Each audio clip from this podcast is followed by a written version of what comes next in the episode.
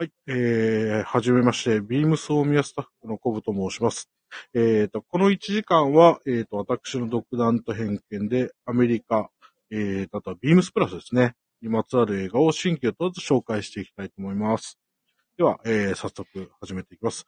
えー、こんばんは、ビームスプラスロードショーへようこそ。えー、ナビ、ナビゲーターを務めさせていただきます、コブと申します。えー、今宵も、えー、新旧問わず、アメリカにまつわる映画をご紹介。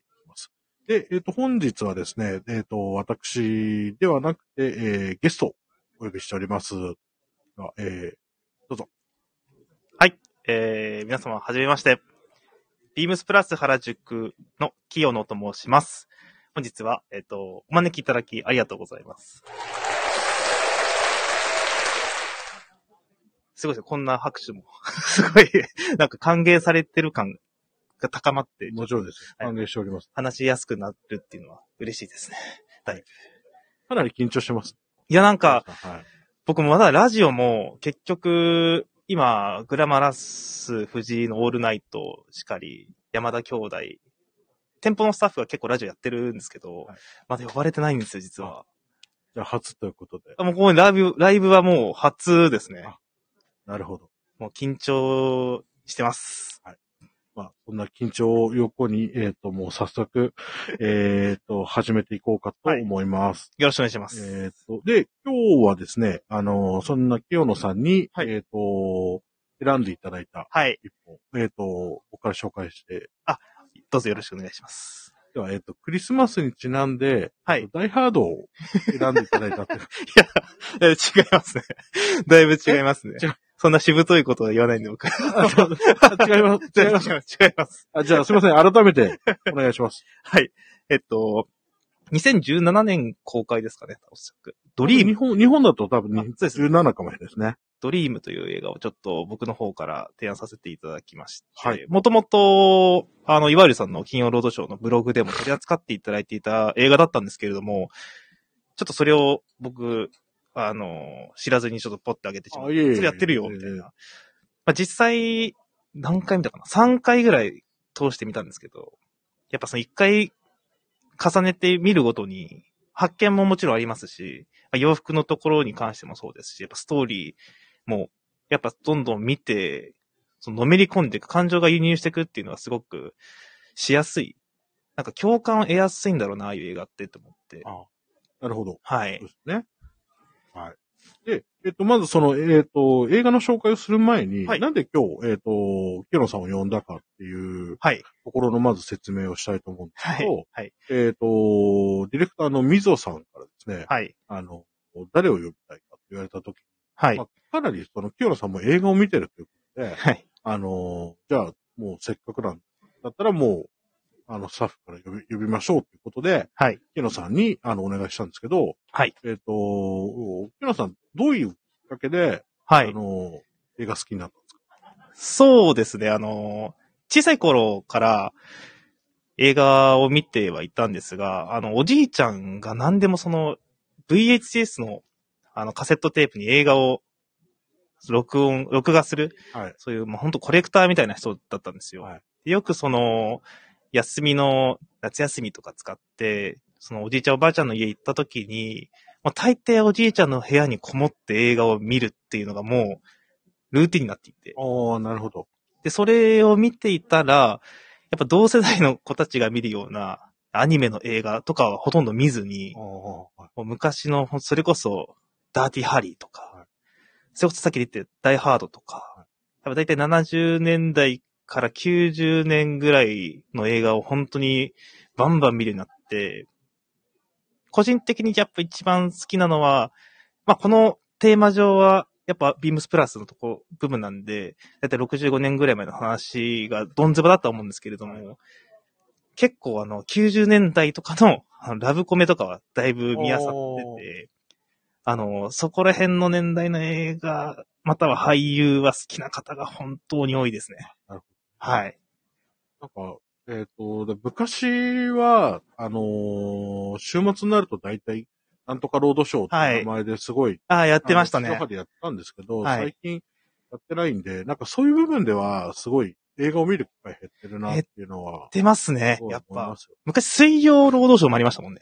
水曜、木曜で、金、土、日。そうですよね多分、ほぼあったんで、かなり、なんか、遭遇するって言い方は変ですけど、はい。変な映画、なんか急に見ちゃったりとか、はそういうい。のも結構あったようなね。それテレビ見てたらやっぱ映画やってるっていうのが、夜9時以降、結構当たり前のようにあったんで、やっぱそういうのを本当に細かく録画はしてましたね、やっぱ。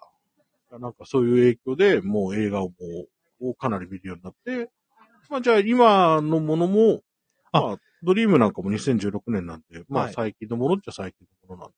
結構今の映画も、あの、見ますね、やっぱ。話題性もそうなんですがは、もともと新宿にいて、あ新宿ってちょっとローカルな映画館多いんまあですかなり多いですね。はい。空いたとこのやっぱその上映スケジュールとか見て、うわ、こんなのやってんだとかって言って見に行ったこともやっぱありましたね。特集上映はい。やってますもんね。はいなんか結構いろんなの。結構、こういう電波の、あの、場ではなかなか言えないような内容とあか、これやってます。やってるんで、そういうのを見に行ったりしましたね。なるほど。はい。で、えっ、と、そんな、えっ、と、清野さんに選んでいただいた一本がドリームはい。という、あのー話で、えっと、すごく簡単にストーリーを説明しますと、えっと、1960年代の NASA で、えっと、アポロ計画の前に、はいえっと、マーキュリー計画っていう、あの、人をミサイルに乗っけて打ち上げるっていう、あの、計画がありまして、はい。えっと、そこに、あの、携わった黒人女性たちのはい。を通して、あの、その NASA の状況だったりとか、その三人三様の、あの、夢を叶えていくっていう。はい。えっと、実際に、えっと、いらっしゃった、あの、女性たちを描いていく。そうです電気映画ですね。すごい、なんか当時だと、まあ、なんですかね、その、偏見もあれば、はい女性が働きに働きにくい環境があったりとかした中で、その前例に自分がなるっていう、その固い決意のもと、その行動に移していくっていう、そのあの物語自体も、やっぱ見ていて明日からその自分のモチベーションにもつながりますし、はいまあ、単純に、あの、まず見てほしいなっていう、この映画に。そうですねはい。で、これ、ドリームっていうのが、えっと、放題で、はい。えっと、現代がヒドゥンフィギュアーズっていうはい放題な、えっと、現代なんですけど、ヒドゥンっていうのが、えっと、隠されたとか、はい記されたっていう、伏されたとかで、で、フィギュアーズっていうのが、名詞だと数字、形、人物だったりとか、えっ、と、動詞だと、だと思う。計算するっていう意味があるらしいんですけど、えっ、と、なので、あのー計算手として活躍してた人たちの話なので、あの、未知の数字を追いかけるっていうね部分と、あとはその、大っぴらには表に出てこない、あのー裏で活躍する人たちを描く、その、秘された、隠された人物たちっていう意味での、あのー、ヒデウフィギュアーズっていうダブルミーニングになってるんじゃないかって言われてるタイトルですね。なんかいろいろ、なんか見てて、あの、映画の中でも、その女性の、その計算士の方々がコンピューターって呼ばれる、呼ばれるじゃないですか。はい。コンピューター、コンピューターって。そこから来てる言葉なのかなって一瞬パッて思ったんですよ。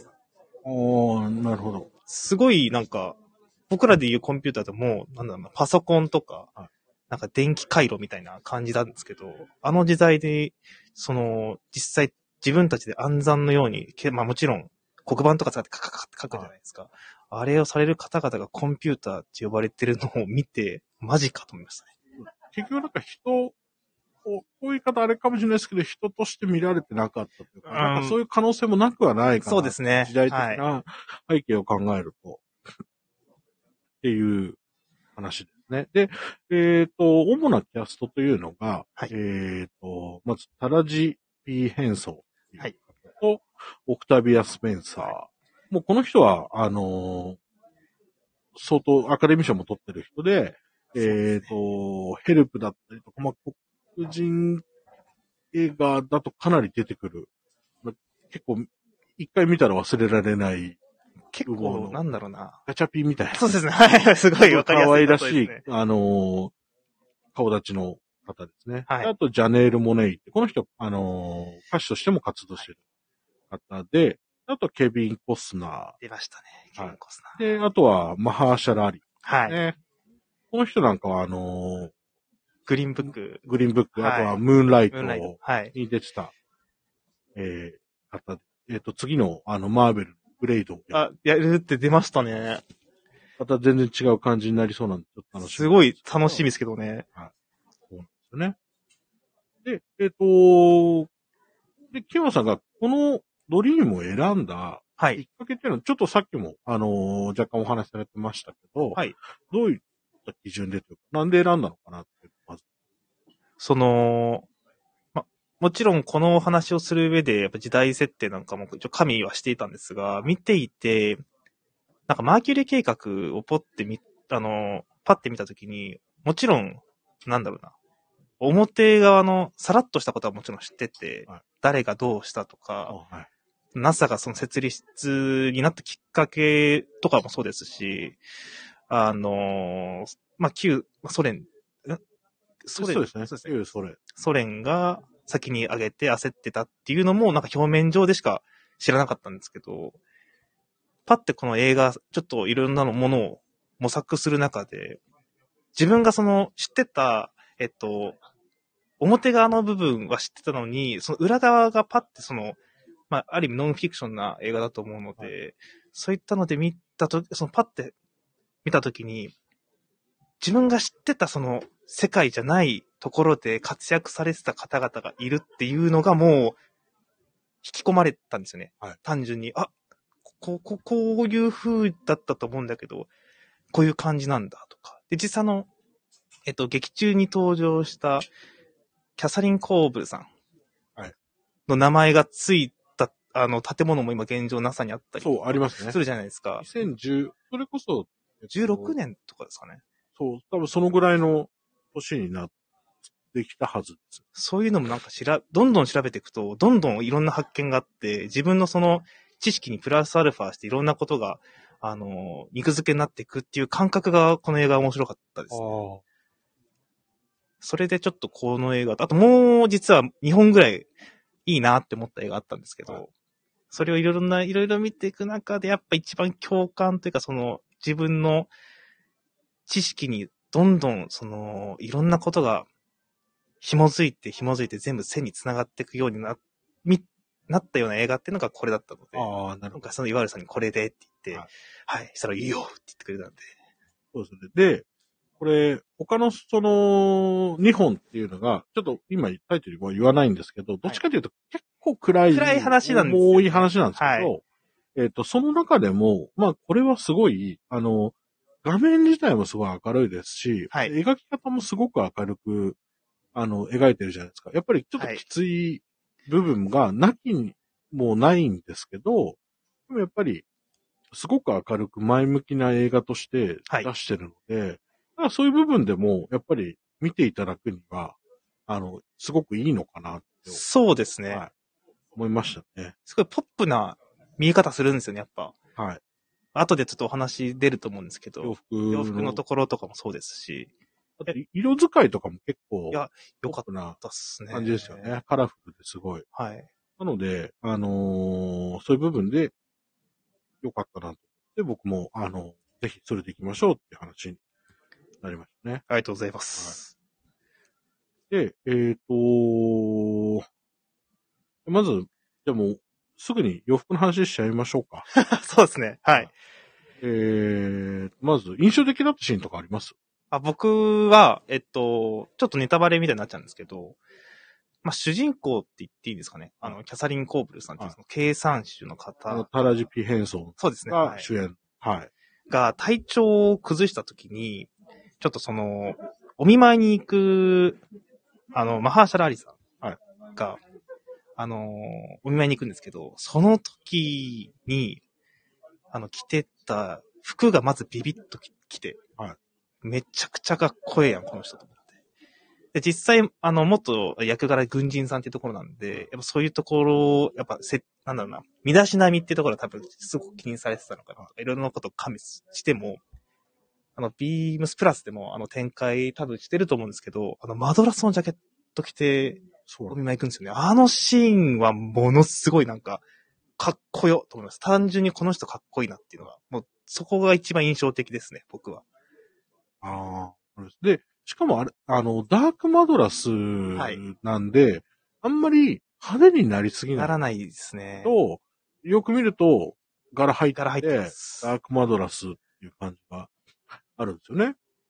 なんか、そのお見舞いに行く場なんで明るすぎる、そのチェック柄のジャケットじゃなく、まあ、場に見合ってそれを着てったのかは定かでないんですが、はいやっぱそういうのを自然と着てるっていう、ああいうシーンを見てもやっぱかっこいいですね。なんかすごい、ジェントルマンな、けれども、なんだろうな。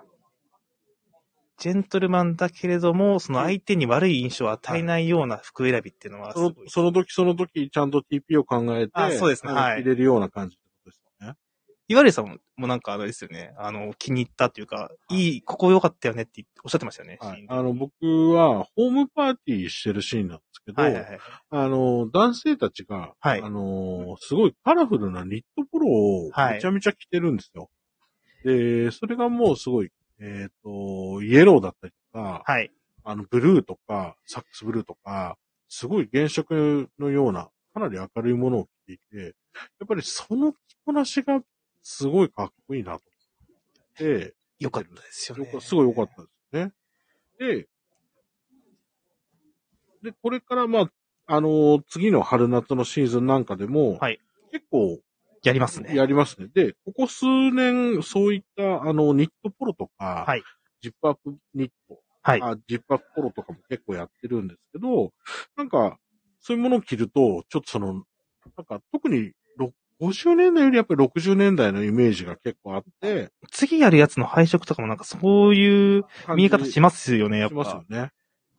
特に今ちょっとパラパラパラって見てはいるんですが、はい、はい。アイテムを見ると、ジップアップのあの、ニットストライプのポロシャツ。はいものすごい、なんかあの、まさに、あドリームの映画の中で、あの、エンジニアになるって言った女性。ああ、はい。えっ、と、ジャネール・モネイ演じる、はい。えっ、と、なんだっけ、あの、役名忘れちゃいましたけど。そのはい旦那さんが着てたような感じするんですね、こういう色。着てますね。はい。すごいなんかぽいなぁあの年代っぽいなぁっていうふうには見てて思いました、これは。で、あとは、あの、サックスとかのニットポロだったりとか、はいあとは、あと、ストライプの具合のグラデーションとかはいあって、で、次の、あの、春夏でももちろん、あの、グラデーションのニットポロやるんですけど、なんかそういったものがかなり、あの、映画の雰囲気。なんか自然と、そうです。すっと、ああ、なるほどっていうふうには感じやすいアイテムですね、こういうのは。で、あと、この映画だけじゃなくて、えっ、と、例えばそのマハーシャル・アリが出てる、はい。あの、グリーンブックもそうなんですけど、これ、グリーンブックの中で、マハーシャル・アリの、えっ、と、相棒として、えっ、と、ヒューゴボスですね、確か。えーそうえっ、と、なんか、役目なんだっけな。役名。あの、ビゴ・モーテンセンが、はい。えーイタリア系の役なんですけど、そこの親戚たちもやっぱり同じような、ああ、家族で集まってのシーンありましたね、ご飯食べる。そうを着てて、もうやっぱそれがすごいかっこいいんですよ。うん。当時の、あの空気感がすごい出てて。なんで、ちょっと夏は、こういうニットポロとかはい。に、まあ、スラックスを合わせてみるとか、あのーうんトロピカルウールの、はい、いいっすいいねで。すよね。で、なんか、スリッポなんかちょっと履いてみたりとかもありかなと思ったりとか、あとは、えっ、と、まあ、スラックスじゃなくて、ちょっと外しで、あの、今、もう出てるんですけど、ミリタリー、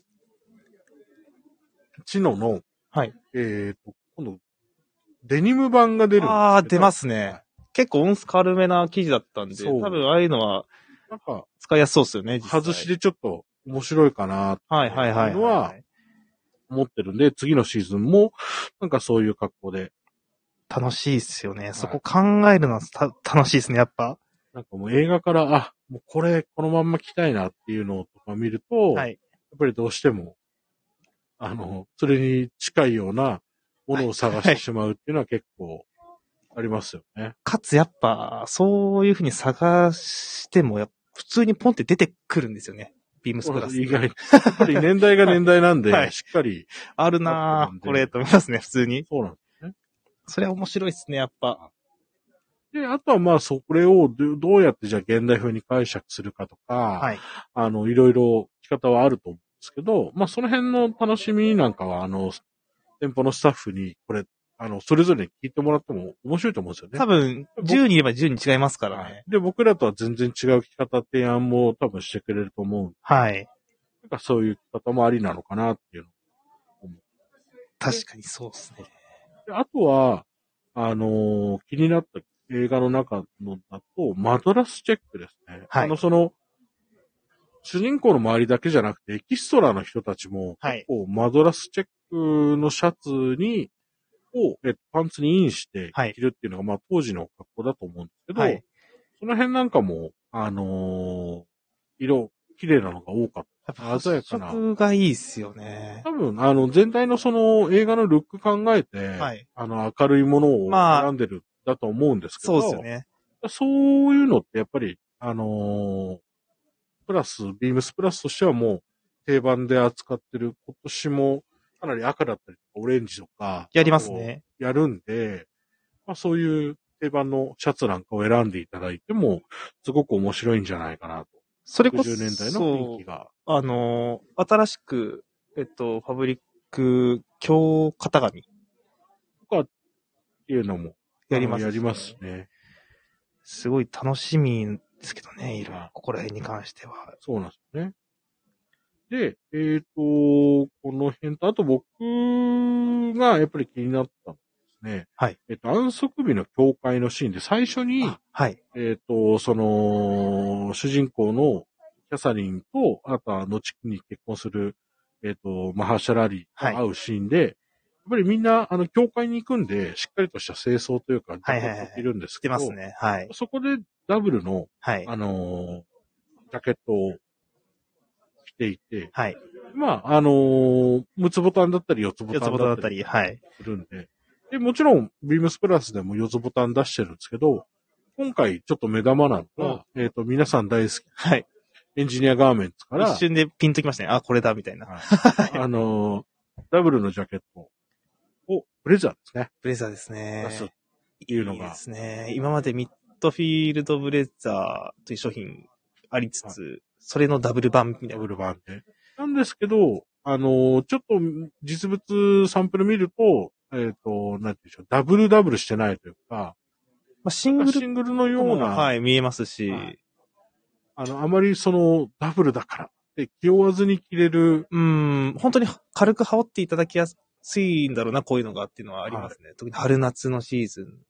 まあシャツ問わず、それこそインナーに T シャツかませてもいいですし。全然それでなんかいけそうな、あのーダブルのジャケットも出るので、この辺なんかも、あの、ぜひ、気になった方は店頭で聞いていただくといいかなとははい。思いますね。ところね。いや、でも、確かニットポロとか、ジャケットを次のシーズンかましたいですね、個人的には。いいですよね。なんかどうしてもその映画、やっぱ、ここ何日かその映画バンバン夜中に見てて、その印象、その映画の印象のままやっぱこういう風に、つ次シーズンのうんアイテム見ていくと、やっぱそういうのばっかピックアップしたんですね、個人的にも。わかります、わかります。で、また入ってきた時に、ま、迷うんですよね。そうっすよねこれって2枚買うかな、なんて。色違いどうしようかなとかなっちゃうんです そうそう。こういうのって。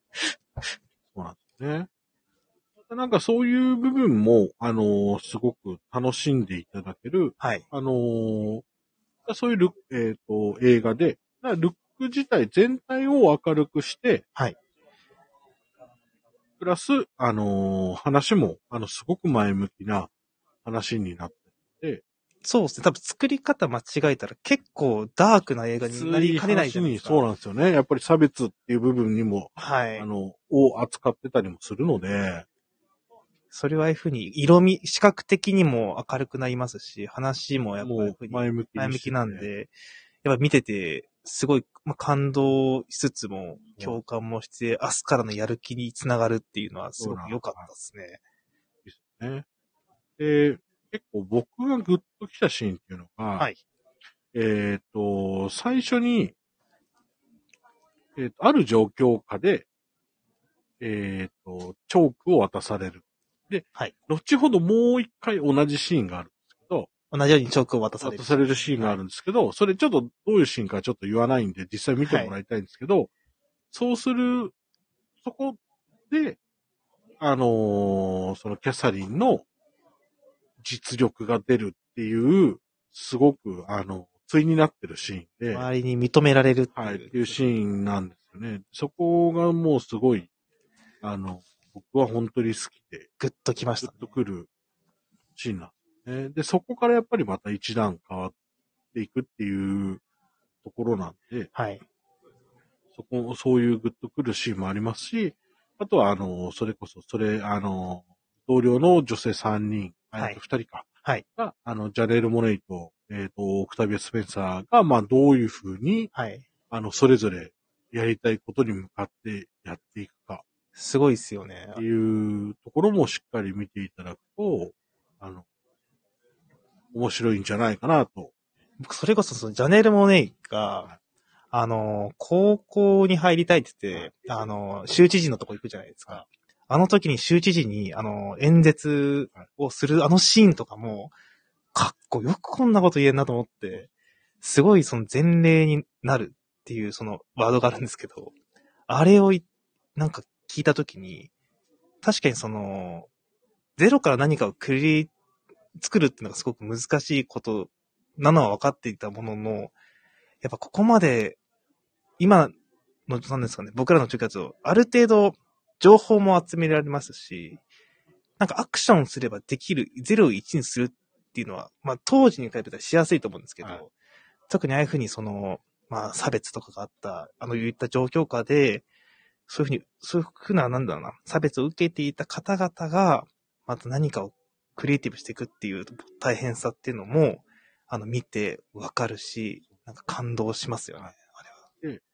その状況をちょっと説明すると、えっ、と、そのジャネール・モネイがエンジニアになるためには、あはるい高校の、えっ、と、をり卒業しなきゃいけないんですけど、そこが白人専用の高校ね。なんですよね。で、でもそこに、に入るには、やはり、えっ、と、黒人でありっていう部分と、えー女性だという部分で、はいやっぱり前例がない。はい。でもじゃあ、その前例がないところをどういうふうに作らせるかっていう話を、あのーその、えっ、と、裁判長にするんですね。はい。法律では前例がないけど、はいあれどうするか。どうしましたね。僕個人的には。すごいときました。めちゃくちゃ良かったですね。まあ実際、その、州知事のその方も、前例のないところで、自分がその第1号になってる経験があったじゃないですか。はいそれも俺を引き合いに出すあの話の持っていき方とかめちゃくちゃかっこいいなと思って。はいいや、ちょっとあれは、どっかのタイミングで、いや、前例がないところでって僕もちょっと言いたいかもしれないですね。そんな場面あるかわかんないですけど。相当しっかり調べないと、あのー恥かく可能性があるんで、あるよ、そんなのって言われたら俺なんで。そこだけちょっと気をつけない気をつけて。はいだからなんか本当にそういうふうに、あのー三人三様はい。の、あの、進み方っていうのがすごくいい映画なので、あのー見てい、本当に見ていただきたい。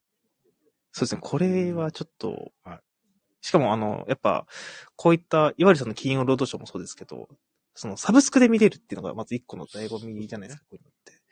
実際この映画に関しても今、アマゾンプライムアマゾンプライム。で視聴はいただけるんで、ぜひあの、これを見るためだけにアマゾンに加入しても僕はあの、全然問題ないと思ってるんで、少しでも興味があればぜひ見ていただきたいなと思いますね。はい。で、あと、あとあれか、えっ、と、気になったのが、あの、サントラですね。歌もあ、すごいいろんなところで流れて、えっ、と、さっきのあの、ホームパーティーのシーンなんかにも、あの、流れるんですけど、えっ、と、これサントラ担当してるのが、あの、歌手でプロデューサーでもある、えっ、と、ファレル・ウィリアムズですね。そうなんですね。ファレル。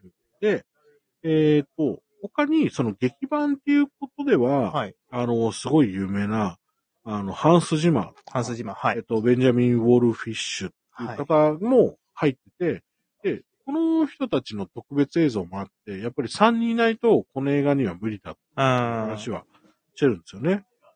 で、なんですけど、あの、ファレルが特にその、歌物だったりとはいかを、あの、や、担当してるんですけど、これその他に参加してるのが、えっと、レイル・ハサウェイっていう、あの、ダニー・ハサウェイの、はい実の、えっと、娘さん。娘さんですね。はいと。か、あとはアリシア・キーズ。はいあとは、あの、出演もしているジャネール・モネイ。はい。歌うまいっすよね。本当に。めちゃくちゃ歌うまいっすよね。で、これサントラだけでも十分そのファレルのアルバムとして聴けるぐらい、あの、かなり、あの、ポップな、あの、ものなんで、で、はい曲もすごいその場その場で多分書き下ろしてるんで、はい場面に合わせてるんで、すごく明るくて、うん。やっぱ。り、あの、聴きやすいんで、これ、サントラもサブスクで、えっ、アップルと、ミュージック。とか、あの、僕は、 Spotify なんですけど、ああ、はいはいはい。でも全然聞けるんで、これ聞いてもらうと結構、あの、映画の世界観とか、今浸れるかなとは。そうですね。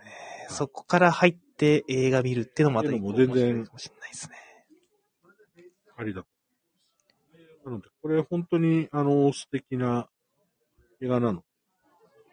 どんどん、あの、いろんな方に見ていただく。まあもちろん、あの、アカデミー賞にもノミネートされてる作品なんで、はい。まあ相当有名なんですけど、まあちょっとあなんとなく見てなかったなとかって方いらっしゃれば、ぜひ見ていただくと結かつ、ララランドを超えたってあの、調べると出てくるんですよね。構、ああ、そうですよね。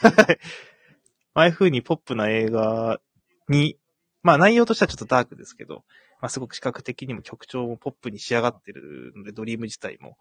まあ見ていただき、見やすいんじゃないかな、比較的と思いますし。そうですね。はい。なんで、ぜひ、あの、これ見ていいいかなと思いますね。はい。結構、今回、えっ、と、他には、えっ、と、一応その次の、えっ、と、シーズンの商品の紹介もちょろちょろっとしながら、はいえっ、と、見たんですけど、なんか他に気になる商品ってありますなんか？商品ですか？はい。サンプル見た限り。これいいな。あ、僕もやっぱマドラス系のアイテムがやっぱ発色、すごい、あの、そうやっぱその映画見て、発色のいいアイテムに目がついつい行きがちになっちゃっている状態ではあるんですが、はい。マドラス系のアイテムがやっぱ、あの、次のシーズンは着たいななんていうのを思ってたりとか、はい。あと、単純にそのマドラスでその柄物っていうよりかは、まあ、ビームスプラスだとそのプリントもののアイテムなんかもありますし、はい。それこそ新しいファブリック入れてたりもしますし、やっぱちょっとその、なんだろうな、結構僕、無地物のシャツとか、はい。それこそシャンブレーとか、選びがちだったんですけど、ちょっとプリントものと、あとやっぱマドラスのアイテム。ム、バンドカラーの、もしマドラスなんかのシャツがあればなっていうふうには思ってるんですけど、多分、あると思いま多す。分その辺、ありますね結構、今回もマドラスは、ありますね。いいビームスプラスの感。じの色のやつあるんで、まあその辺、ね、いい。このオレンジのプルオーバーのマドラスとかものすごいいいですね。えすいーませんあの、僕ら、あの、次シーズンのあの商品のページ見ながら、はい。今話しちゃってるんですけど。話、結構、あのー柄物には目は行くと思います、次。そうですね。はい。でで今回ちょっと面白いものを、あの、入れていて、日本の、あのー、大見ざらし。はい。っていう、あのー、なんて言うんでしょう。あの、大見ってあの、近くに、あの、江戸の絵って書く大見ざらしっていう、あの、ものなんですけど、この生地を使っていて、やっぱり大表面に凹凸のある加工になってるんですよねなんか、。シアサッカーみたいな記事そうです。あの、日本版シアサッカーみたいな。はい。あ、すごい、はい、わかりやい。すいですね、その表現だと。で、あの、そうすることによって、あの、肌に張り付く面積が少なくなるんで、はい結構さらっと切れるんですけど、その、あの、生地を使った、あのーえっ、と、魚柄だったりとか、はい。いいあの。サファリ柄。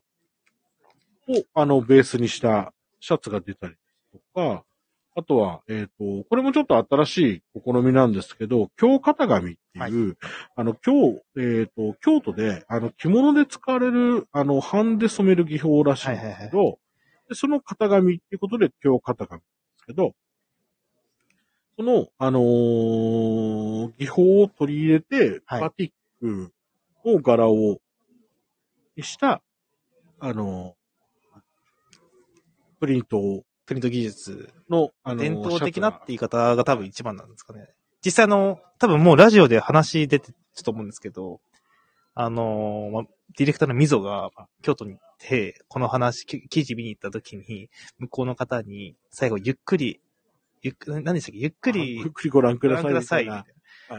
裏返せば早く帰ってくれみたいな言われたって聞いて、めちゃくちゃ面白かったです。やっぱり、あの、京都らしいな京都らしいですよねはい。ありますよね。で、なんかそういうちょっと、あのーなんかなんでこういう京型紙っていうのを採用したかっていう話を聞いたときに、えっ、ともう50年代から、やっはい。ぱりその、アメリカのその富裕層だったりとかお金持ちはいの間では、結構そのオリエンタルブーム、あのー浮世絵とか、はい。あの、そういうブームがやっぱりああったって言いうね。話で、で、そういう着物をやっぱりガウン代わりに着るから、あの、こうっていうのをしてたんで、多分そういう、あの、柄もあったんじゃないかと。だいぶ、洒落てますけどね。はい。本当に。で、じゃあそういう、あの、柄だったりとか、型紙を使って、あの、年代バッチリなんで、はいあの、シャツを作って面白いんじゃないかと。でもそのまんま、あの、和柄を入れるんではなくて、はいちょっとバティック柄にして、えっ、と、よりリゾート感を出すような、あの、シャツをつ作ろうということで、今回、あの、京型紙の、あの、扱ってるんですね。ぜひちょっと、あの、これは店頭で見ていただきたはいいですよね。手に取って見ていたく。だくと、あのーなんて言うんでしょうどういうものなのかっていうのが分かっていただけると思う。ぜひ見ていただきたい。であと、僕がですね、気はいになってるのが、ロングスリーブのシャツなんですけど、はいはいはい。えーっと、どれだっけな。エジプシャンリネンを使った、ああー、はい。あのー見ましたねバンドカラーのシャツなんです。で、バンドカラーのシャツっていうと、あのーいつもプローバーのものを定番でも出してるんですけど、で、あのープローバーではなくて、あの、何でしたっけ？フルオープンですかね？プロープンはい全部開いちゃうやつですね。はい、出してるんですけど、なんかこの、エジプシャン理念ってすごい面白くて、あの、その年、えっ、と、その土地その土地の水のはい。色に影響されると。で、やっぱりその、かなり、エジプトなんで、ナイル川なんですけど、はい濁った。濁ってる、あの、水を使ってるんで、あの、理念もかなり濁ったものになるっていう話で、それをまあ漂白して使うのと漂白しないでそのまんま使う、で、ストライプを作ってる生地があって、これは僕ちょっとかなりすごい、面白いあなと思って。の、普通にきなりですよね。はい。白じゃなくて。そうなんですよ。なんですけど、それがすごく、あの、不思議な色になって、で、まあ、すごい味のある、あの、生地になってるんで、これ、洗ったりしたらすごい風合い良さそうですよね。そうなんですね。ちょっともう全然映画と離れているんですけど、はい、ちょっと、そういう部分も、面白い記事を仕込んでるということで、いや、あのこれいいっすよはい。すげえ。見ていただければいいかなと、思ってますね。はい。で、えっ、と、ちょっとまだ時間があるので、あの、はい一件、はい。あのー質問が届いておりまして、マジっすか？はい、ちょっと紹介させていただこうと思うんですありがとうございますえっ、と、えっ、と、ラジオネーム、えー、4回転サルコーさんか。えー、ズバリ、ビームスプラスらしい映画で、これは外せないと思う映画ベスト3を教えてください。はい。えっ、と、清野さんにぜひはい。じゃあ僕から、はいよろしいですかね。はいお願いします。まあ、三つ、映画を選ぶってすごい難しいじゃないですか。まあ、あえてでも言うんであれば、まあ、スパルタン X、はいレッドブロンクス、はいサンダーアーム、はい。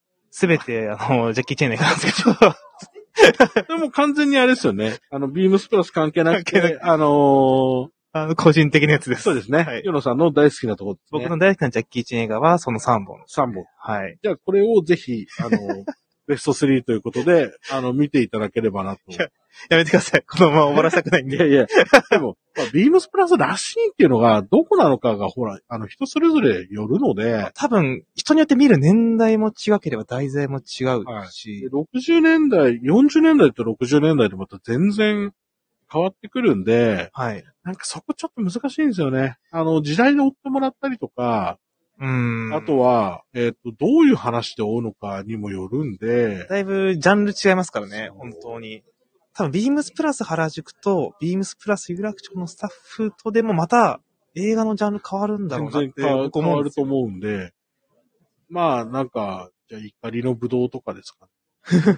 相当ちょっと見るのハードル高いんですけど、ああいうのとかを見ていただくとワークの感じわかるよとかって話にもなる、なりますし、えっ、と、じゃあ軍物だったらこれ見たなとかって、なんかや、多分いろいろあるじゃん。いろいろありますね。軍物、軍物なんて特に、あの、ちょっと、またダークな話も多いですし、多いですね。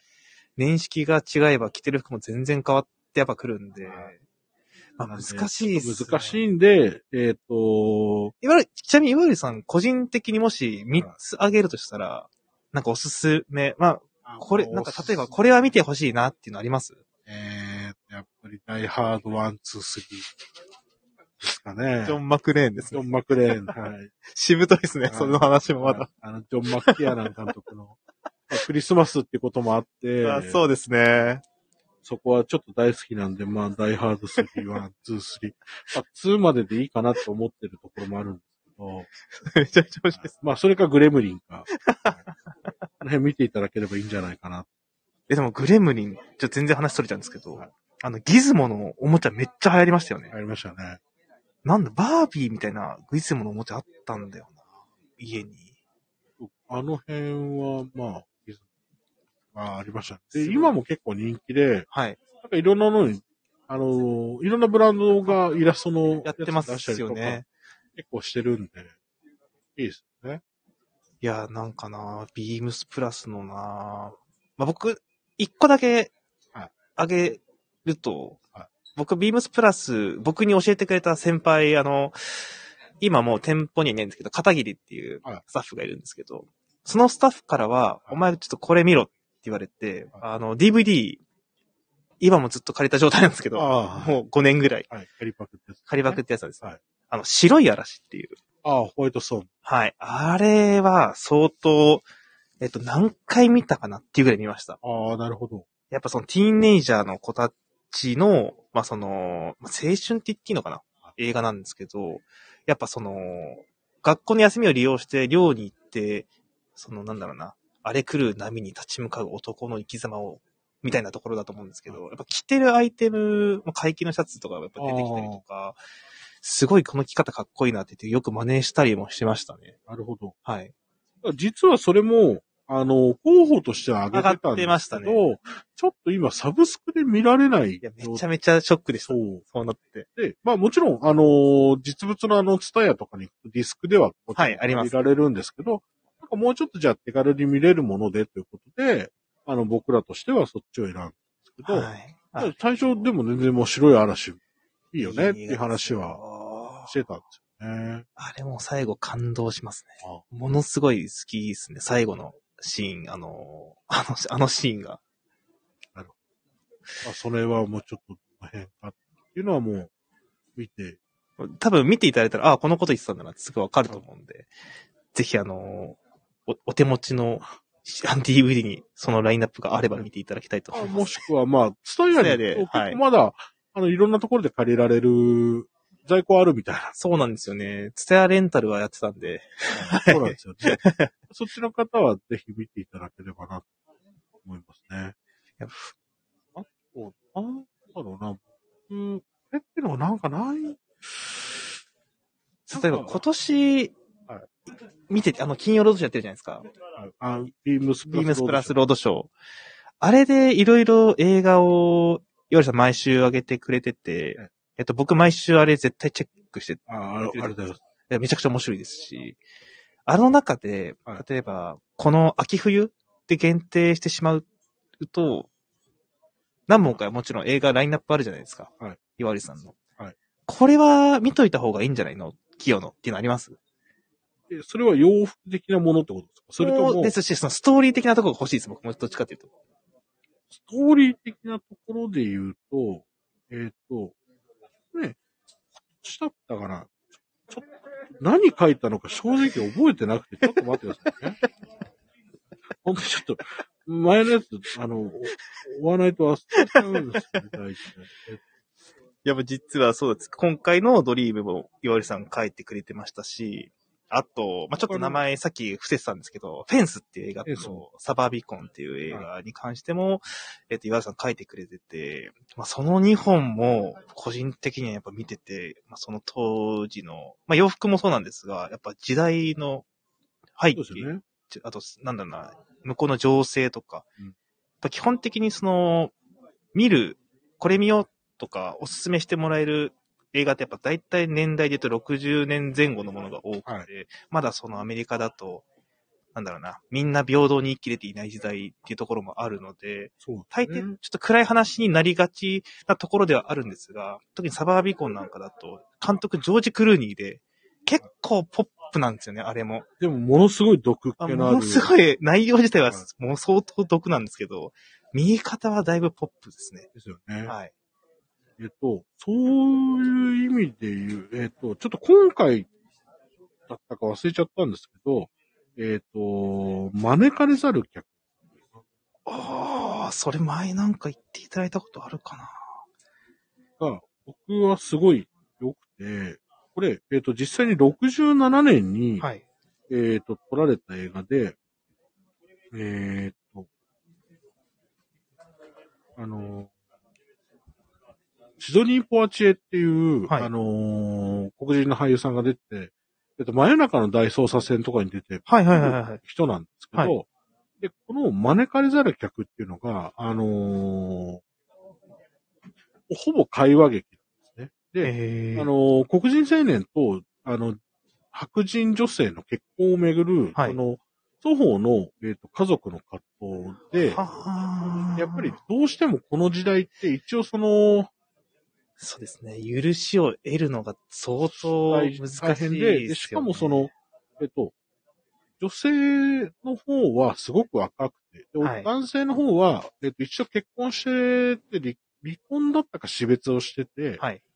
で、その上で再婚はい。っていうのと、えーっていう状況でで、しかも女性の方は、あのー新聞社の娘さんなんです。あ、じゃあ、でいいとこのお嬢さんってことなんですね。そう、一応その新聞社のお、えっ、と、社長のお父さんは、はい。自分はそういう差別はないって言ってるんですけど、じゃあ実際に来た時にどうなのっていうところの、あの話と、はい。あとは、えっ、と、その最後にはい。お父さんが出す答え、いあろんな人、その会話劇なんでずっともう話の、えっ、と、応酬、会話の応酬なんですけど、そはいその最後に出す答えっていうのは、この、えっ、と、1967年のはい当時を考えると、すごい先進的な気がして、すごく勇気のいる、あの、答えを、その当時の映画で出してるっていうところに僕すごいグッときちゃって、言っちゃえばそれを大々的に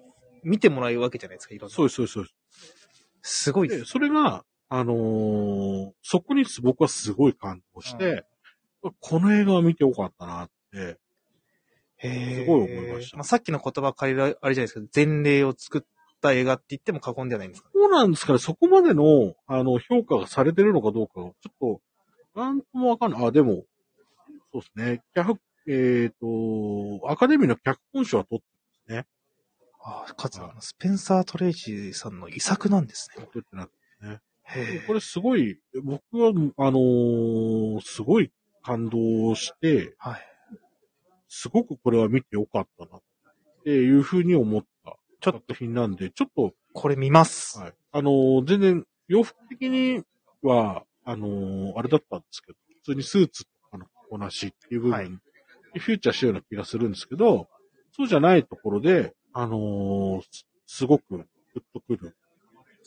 ちなみにこれはサブスクだと何で見れる？な、な、何かで、多分どっかで見れるのかな ?Amazon プライムとかですかね、やっぱ。いや、なかなかそういう、まあ、映画ででしょって言われたらそれまでなんですけど、まあ、それを作って見てもらうっていうところだけで見てると、すごいですよね。はい、思います。で、これ Unext と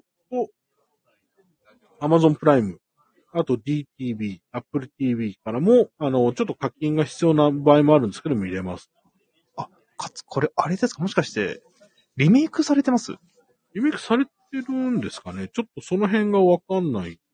なんか今僕 Amazon プライムで、すみません、なんかこの話しちゃって、Amazon プライムでパッて見たんですけど、アシュトンキャッチャーがなんか出ている。じゃあ、な、もしかしたらリメイクされてるのかも、あ、本当だ。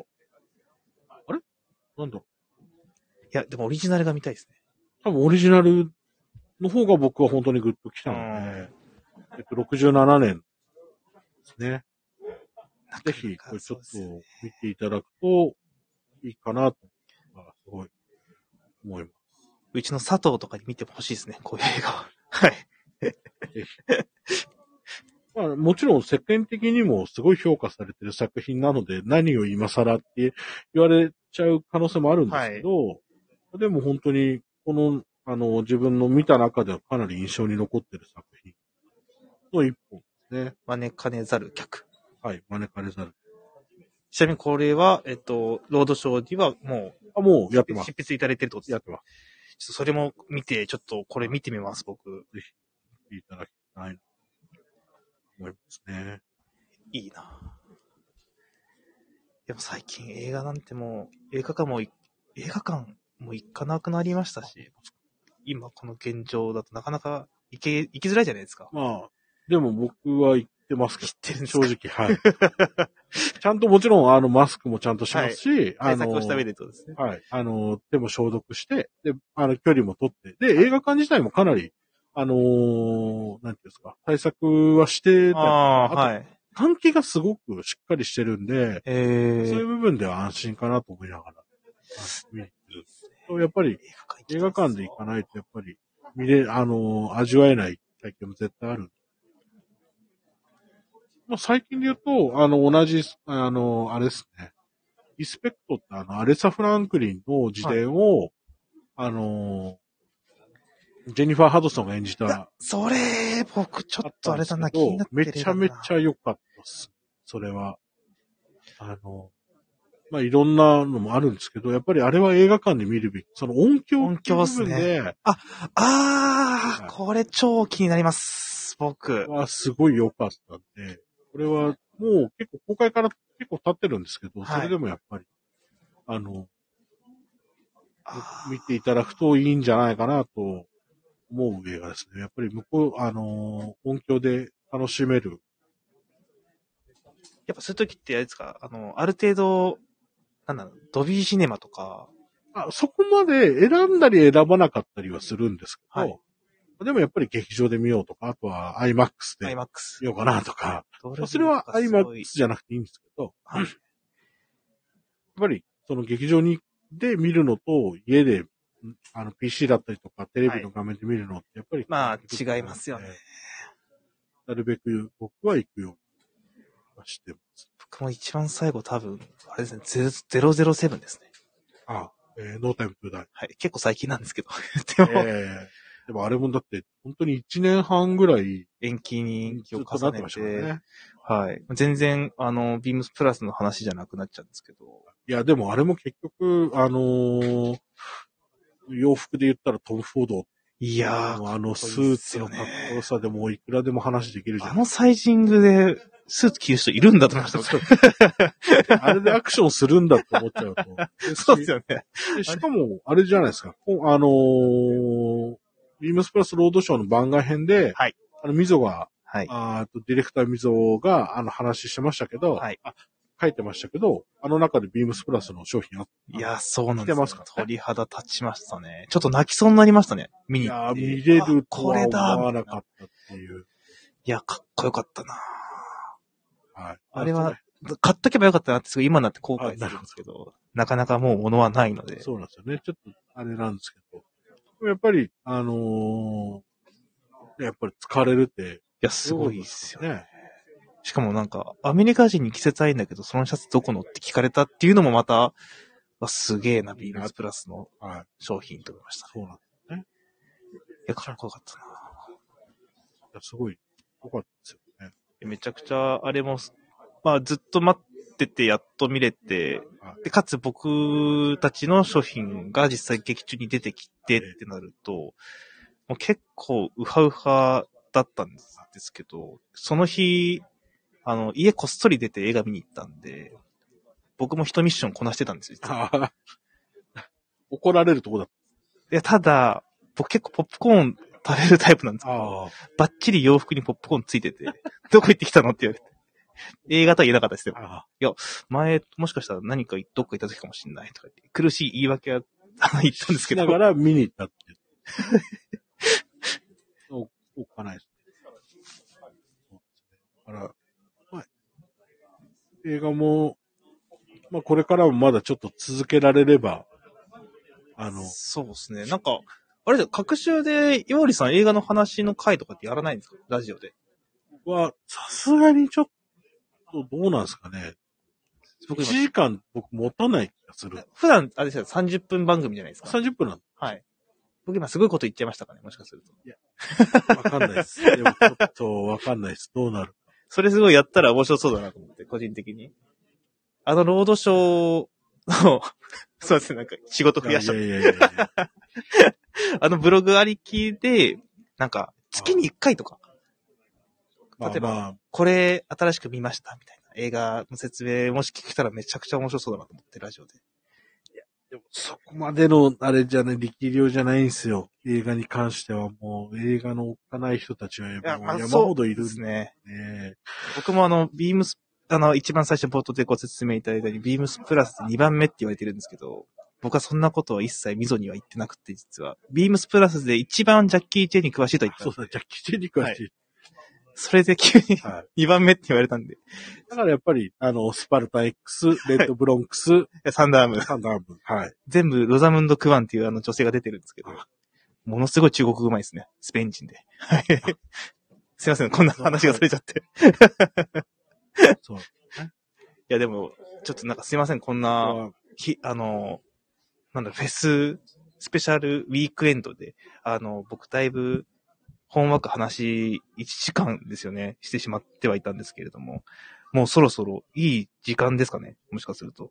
そうですね。1時間。だからこれ、どうや、どう終わればいいんですかね。なんか言言います？こういう時って。